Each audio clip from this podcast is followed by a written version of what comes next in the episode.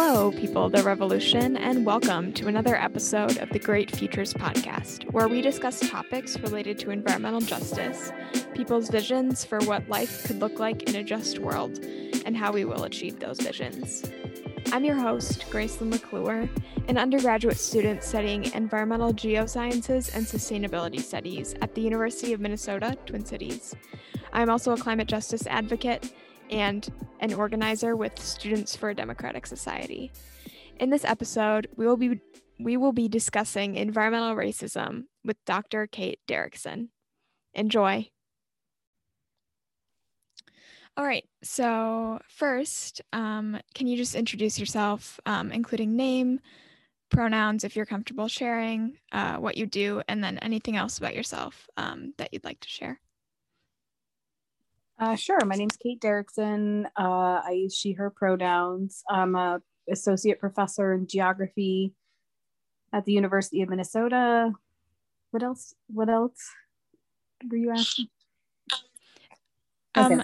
that's all. Uh, if you wanna, if you wanna share a little bit about um, what you're doing at the university, um, sure. So I um, have a couple hats as an associate professor. I teach in the geography program. Um, I'm also the director of urban studies, and then I'm the co director of the CREATE initiative. Um, CREATE is an effort to repurpose the research university to ask and answer questions uh, about environment, the environment, and um, environmental justice um, from the perspective or that meet the needs and serve the interests of our community-based collaborators. And uh, that those are folks who are primarily um, based in historically marginalized communities or majority you know historically black neighborhoods um, and communities of color. Great. Thank you. Um, so first, I just want to get to know a little bit of your what led you to this point. So, uh, when and how did you get started with this work? Um, and if there was like a particular moment in time that activated you to get involved in environmental justice, um, I'd love to hear about that as well. Let me think about this. you know, I didn't really get involved in environmental work on purpose. I got involved, I was interested in questions of racial justice and political economy. And I was interested in um, kind of the way that different groups or different people were able to influence what happened in their communities and that is that really just you know the environmental change and environmental justice was just such a huge priority for the communities that i was working with that that's how i got involved. So maybe it seems obvious in retrospect but when i was working uh, after katrina I, my my dissertation research was on post katrina redevelopment in mississippi. And you know the communities that i was working with really didn't have access to the resources to do the kind of research and analysis that they really wanted done around how will this watershed change? How will my flooding risk change if this you know if the coast develops in this way or if the coast develops in that way? And i was really there to research how they were influencing redevelopment after the storm. But then it was just really clear to me that how you know that was deeply intertwined with in, environmental questions and not environmental justice really in this in in terms of like proximity to pollution which is how i had always thought about it but really about flooding and flood risk and the mitigation of flood risk being something that was happening to protect majority white communities and the way that you know just like societally we were managing flood flood risk and environmental vulnerability um, and kind of distributing the risks disproportionately to communities of color so that was something that i learned doing my dissertation research and then when I moved, you know, one of my first jobs was at Georgia State, and I started working with a community called the West Atlanta Watershed Alliance.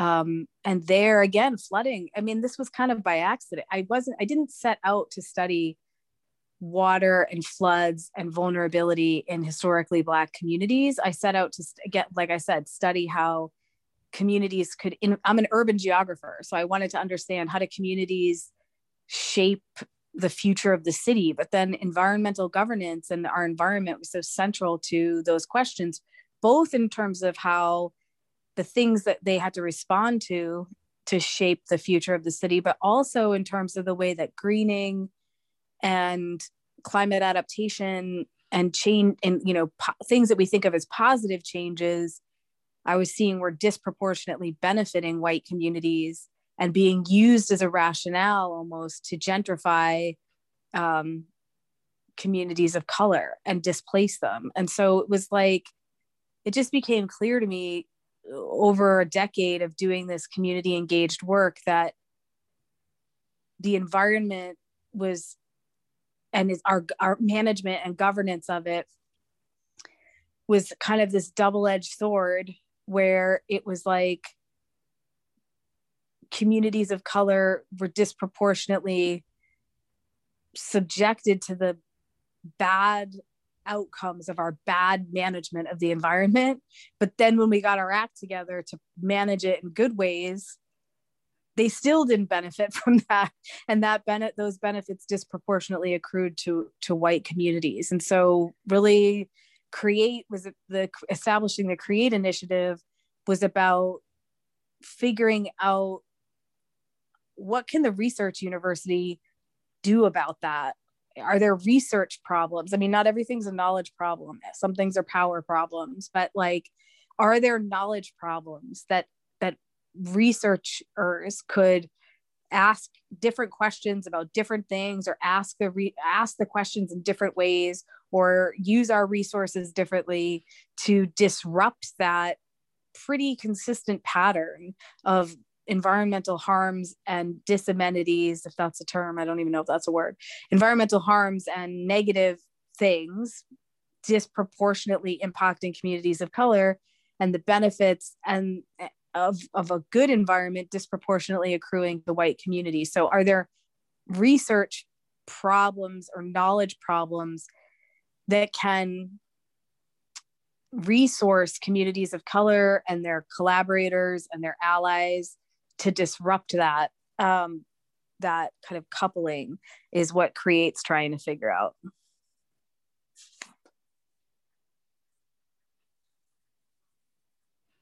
That's a really great story of how you got involved. Um, obviously, unfortunate that it that is how the United States is structured, but um, most of the other people that I've been interviewing for this podcast initially went in mm. with an environmental science perspective and then uh, found mm-hmm. the social justice implications later. So it's really interesting that you kind of went the opposite direction. Um, so uh, for the next question, uh, it's is there anyone or anything that inspires you either in your work, um, in your research, uh, or in teaching, uh, or in your everyday life?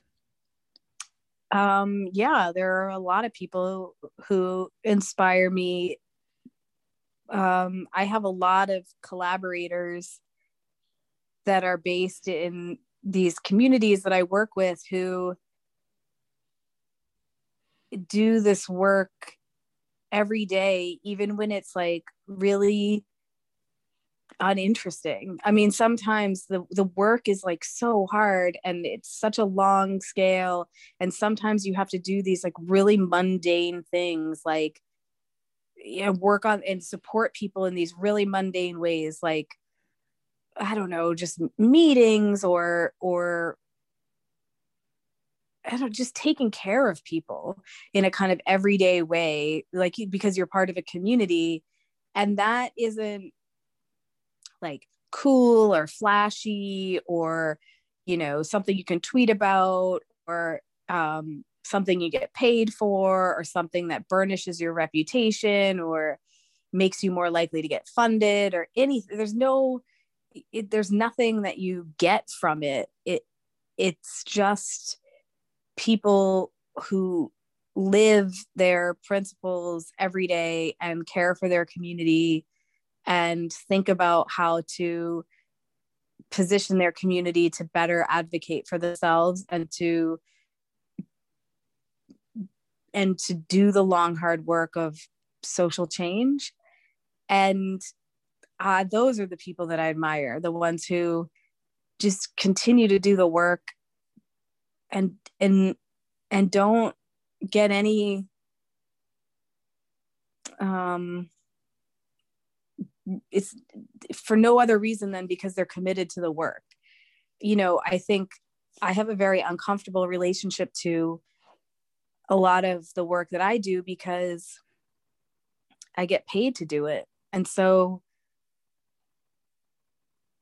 everything I do, even when it seems altruistic or it seems like ethical or moral or I'm doing the right thing or I do my research or I collaborate in these right and effective and, and ethical, deeply ethical ways, you know i turn around and and write about that and publish the, my findings and t- give talks to people about what i do and and i get credit in my community and from my colleagues and and i get promotions and raises and you know i get benefits from from it even if i don't always do everything in ways that are simply about you know my reputation. I don't i don't do that but i still benefit materially and in, my, in terms of my career. And a lot of the people that i work with they just have other they just have jobs or regular jobs they have to do. And then they do all of this stuff in addition to that. And of course i have things that i do in addition to my job but the point is just that like those are the people who really inspire me the ones who just keep living and living their principles every day and working on things that they're so committed to and taking the really long view you know of of the well-being of their community instead of you know a lot of kind of quick positive feedback or kind of material benefit or rep- burnishing your reputation things like that i mean i could list actual people but i but i who I think of when I think of that, but really it's more of like a kind of person that I admire. That's wonderful. Um and it's it's great to have those kinds of people. Um so now we're going to get into sort of the meat and potatoes um of what I wanted to get your perspective on. Uh so how do you envision a just future? Um, you know, for me, a just future is one where everybody has the ability to meaningfully participate in shaping it. So, you know, I somebody asked me a question once. I had given this presentation about my kind of theory of really theory heavy presentation about kind of what I think academic scholarship that's invested in social justice should look like. And the person, a person asked me at the end, you know, like, what is this to you? Why I, I follow your argument, but I don't really understand why you're making it. Like, what do you, why do you, why are you making this argument? And it was all about how um, we need to be um, attentive to what I would call the social relations engendered in the act of knowing. So we have to be attentive to not just the kinds of things we know, but what happens when we when we try to know and what kinds of relationships of expertise we cultivate, et cetera, et cetera. And I really didn't know the answer to the question that she was asking me. I didn't, I was like, I don't really know how to answer it. What is this to me? So I spent a lot of time thinking about it. And it really comes down to this. At growing up, I was a really I wanted to be a lawyer. I really liked to argue and I I have very strong opinions and I really like telling everybody my very strong opinions. But I'm a overeducated middle class white woman and it real I started to learn that by like that I was disproportionately um resourced in my ability to argue and to state state my opinion and I didn't think I didn't want that. I couldn't show up into a room and just tell everybody this is how it is, you know, because I realized that like that isn't a kind of that isn't conducive to social justice because I'm because of my how I'm situated and position. And so then I was like, well, really, what I want to do is I want to argue with people and I want to tell everybody what I think. And I can't do that I, I felt like I couldn't do that until everybody has the opportunity to do that. So I realized that in my lifetime, I'm not going to see a, a world like that.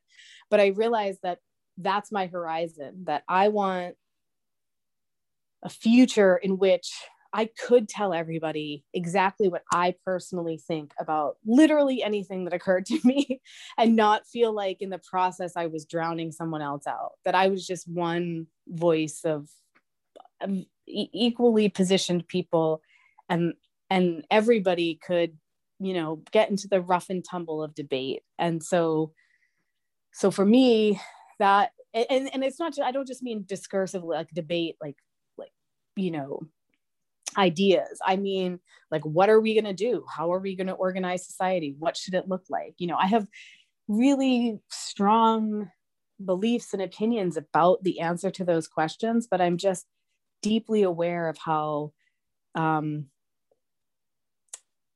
situ how how narrow my worldview is, and so I want a world where everybody's worldview is maybe a little bit bigger and a little less narrow, but also where it's okay that everybody has narrow worldviews or their own subjective experience because they're similarly similarly positioned to kind of push for what they want. And I just feel like if I go out into the world and push for what I personally want, uh, that that that's an un, uneven playing field and and I don't want that. So I don't really know what a just future looks like, but I know what the conditions of a just future might be, and I and I I I know what I would like, but I don't.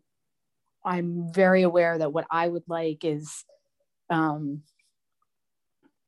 is so partial, and so so to me, it's really about process, and it's about um, it's about process and power and how that's distributed um, more than it is about what the world is. That was so eloquently said. Um, i really i really liked that. Um, so you sort of uh, touched on this a little bit in your answer to the previous question but um, what do you see as being the steps or the way that we will transition as a people to a future where everyone is able to have uh, their voice heard? Um, well, I don't know um, on a societal level or on like a world scale. Um,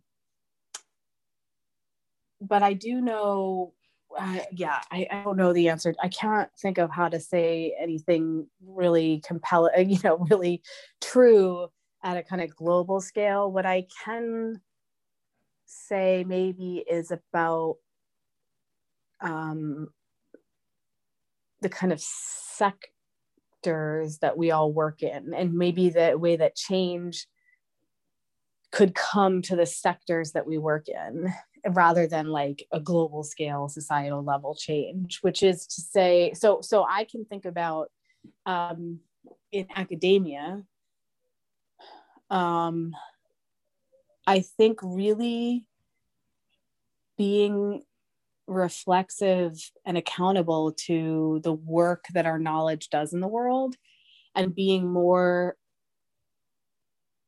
clear about why we're doing the things that we're doing and what happens when we do them is a first step. Um, and i to to to kind of fomenting change. So i can apply this to academia I, I, I knew that if i started thinking through it in terms of my my work it might might generate other ideas. But so basically i think that if we do that in academia I think that applies too to politics. So, like, so much of the politics that I'm around, um, and this is, I think about like left politics or, you know, climate politics and those kinds of things. To me, they don't really feel it. They don't often feel like they're about really changing anything so much as they're about seeming like someone who really wants something to change. Uh, and I just worry about that. I worry about that, the proliferation of that um, in some sectors. And so I think that if people who were organizing, if people who were, you know, and I'm not, uh, this is a straw man. Of course, there are a lot of people who do do this. Um, but I think organizers, activists, um, academics, uh, people working in institutions like uh, environmental institutions and um, agencies were just more clear and reflexive about the relationship between what they're doing and the change they want to see. I think that like a lot of stuff would be different. So yeah more reflexivity about the theory of change i think is a first step to getting change. Um, yeah, I don't know if that makes any sense, but no, that makes that makes perfect sense. Um, you're good. Um, so in in talking with a lot of other people, um, I've I've noticed that this question um tends to apply less to people who've been involved in this work for a really long time. So you can feel free to pass on this question um, if you feel that um, it doesn't really apply to you. Um, so just wanted to throw that out there. Uh, the question is How has the pandemic changed your perspective on environmental justice issues? Um, I don't, I'm not sure if it has. Yeah, I don't know. Um, and that's totally fine. Like I said, um, I feel like it's a, it, it's a question that works better for the students that I've been talking to than the mm-hmm. um, professors and working adults. Well, I could say I could say one thing that I've noticed relate relative to that is that um, I think that there is a connection between um, young. I think that young people, in my observation, I don't consider myself young, um, have been much more connected to the ethics of the pandemic than I think young people would have been when I, you know, in the 80s and 90s when I was young. And I'm talking about adolescents and young adults. So I think that might have something to do with the experience that young people have thinking about collective risk and vulnerability on a global scale as a result of they're thinking about climate change and the fact that they've grown up in a changing climate and are intimately and personally invested in kind of global collective futures and shared vulnerabilities. And I think that they have been much more sophisticated than I think young people would have been in my time in terms of thinking about the simultaneity of personal responsibility and personal actions and systemic change. And I have observed that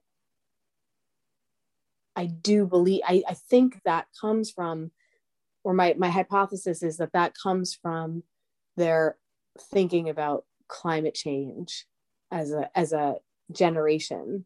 Um, so that would be one. So that has made me slightly more hopeful in a sense that, in the sense that I think that this is a generation with um, a kind of experience in their bones that maybe previous generations don't have. And I've seen that play out in the pandemic in terms of how I've seen young people respond to it. So that would be one way. Thank you. Um, and the last question I have is how would you suggest that people in, get involved in environmental or more broadly social work, uh, social justice work? Well, I think with humility is the first thought that I have. Um, you know, from my vantage point and from the work that I do, um, especially young people, well, I'll say anyone who's deeply, deeply committed to questions around the environment and environmental futures and have a, people who have a sense of urgency and sometimes despair about our environmental futures can um, be so eager to address those that they can um, unfortunately reproduce some harmful social dynamics in their um, fervor to mitigate negative environmental outcomes. And so i sometimes think like why are we why are we bothering to save the planet if it's going to it's, it's going to stay such an unjust planet? And to me they're so intimately connected. And i don't mean um in a kind of lip service way like you know a lot of times you hear people who talk about sustainability uh, say some kind of like lip service like oh well sustainable futures will be just futures just because they will. It, i don't I don't i don't buy that at all. Like i can imagine very environmentally sustainable futures that are deeply unjust. In fact like i worry about eco-fascism all the time. So i don't think it's true that sustainable futures are necessarily just futures. I think we're going to have to really really struggle over making sure that a we have sustainable futures and a that we have just futures and that they align. And i think that that has to happen um, at the out like that has to happen from like your core commitments. It can't be like i'm very committed to x outcome in the environment plus equity or plus racial justice. I think that it has to come from like that has to be the relation that has to be the commitment from the outset. Um, and i don't i'm not saying that i'm i like live this perfectly by any means. Um, i don't want it to come across like i think i have all the answers or that i do this in my sleep or that i am the standard against which anyone should be measured. That's not what i'm saying but i i'm just saying that i think if you if you that that's that, yeah i'm just saying i think that's what um, that's what i would say to somebody who wanted to get involved in the work. In a relatively recent episode of the Yikes podcast hosted by Mikaela Loach and josephine becker uh, titled white supremacy healing and futures they interview layla saad an author speaker and teacher she said something that really resonated with me and called me back to this conversation with Dr. Derickson when I heard it. When asked what future she envisions as the best or the most just, she responded, The way that I think about it is I don't know what the world will look like. I don't know what the systems, the institutions will look like. But what I know is that I want for all Black, Indigenous, people of color to be able to feel like they are able to live in the full dignity of their humanity, that they are human beings just like every other person, and for them to know it within themselves and for that to be reflected in how the world treats them. Just sit with that. It's so powerful. Um, cannot recommend her book um, titled Me and White Supremacy enough. Uh, I will absolutely be linking it in the show notes. So go check that out. Um,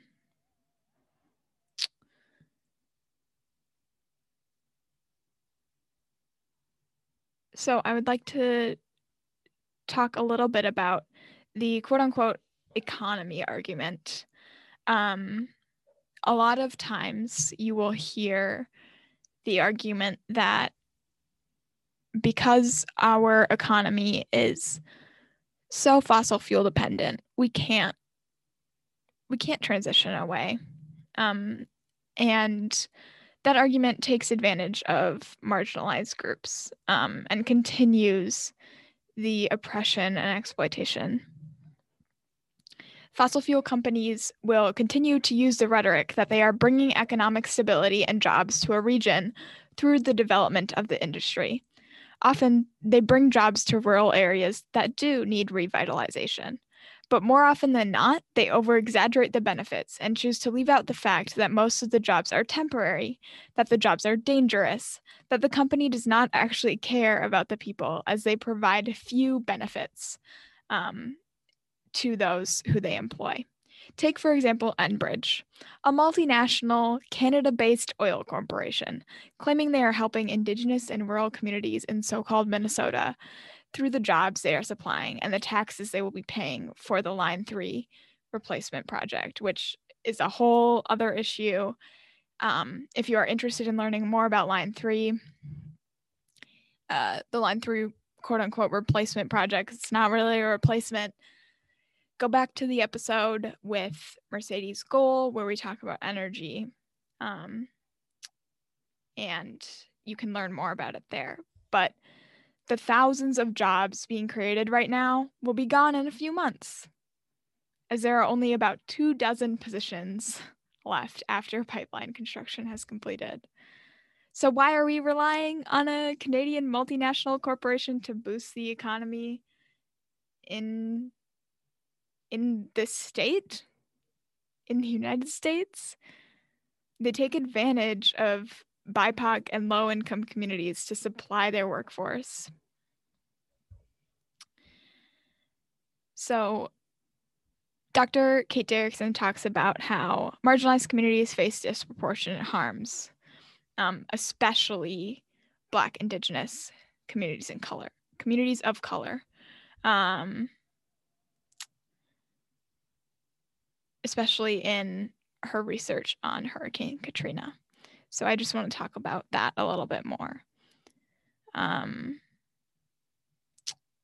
communities of color are disproportionately affected by the impacts of climate change and pollution.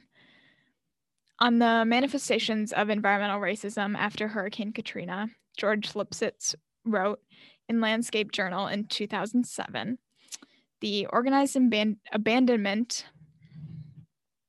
the organized abandonment of poor and working class Black people, already affected by decades of disinvestment, deindustrialization, and defunding of public services, left them isolated in high poverty neighborhoods, especially vulnerable to the effects of flooding.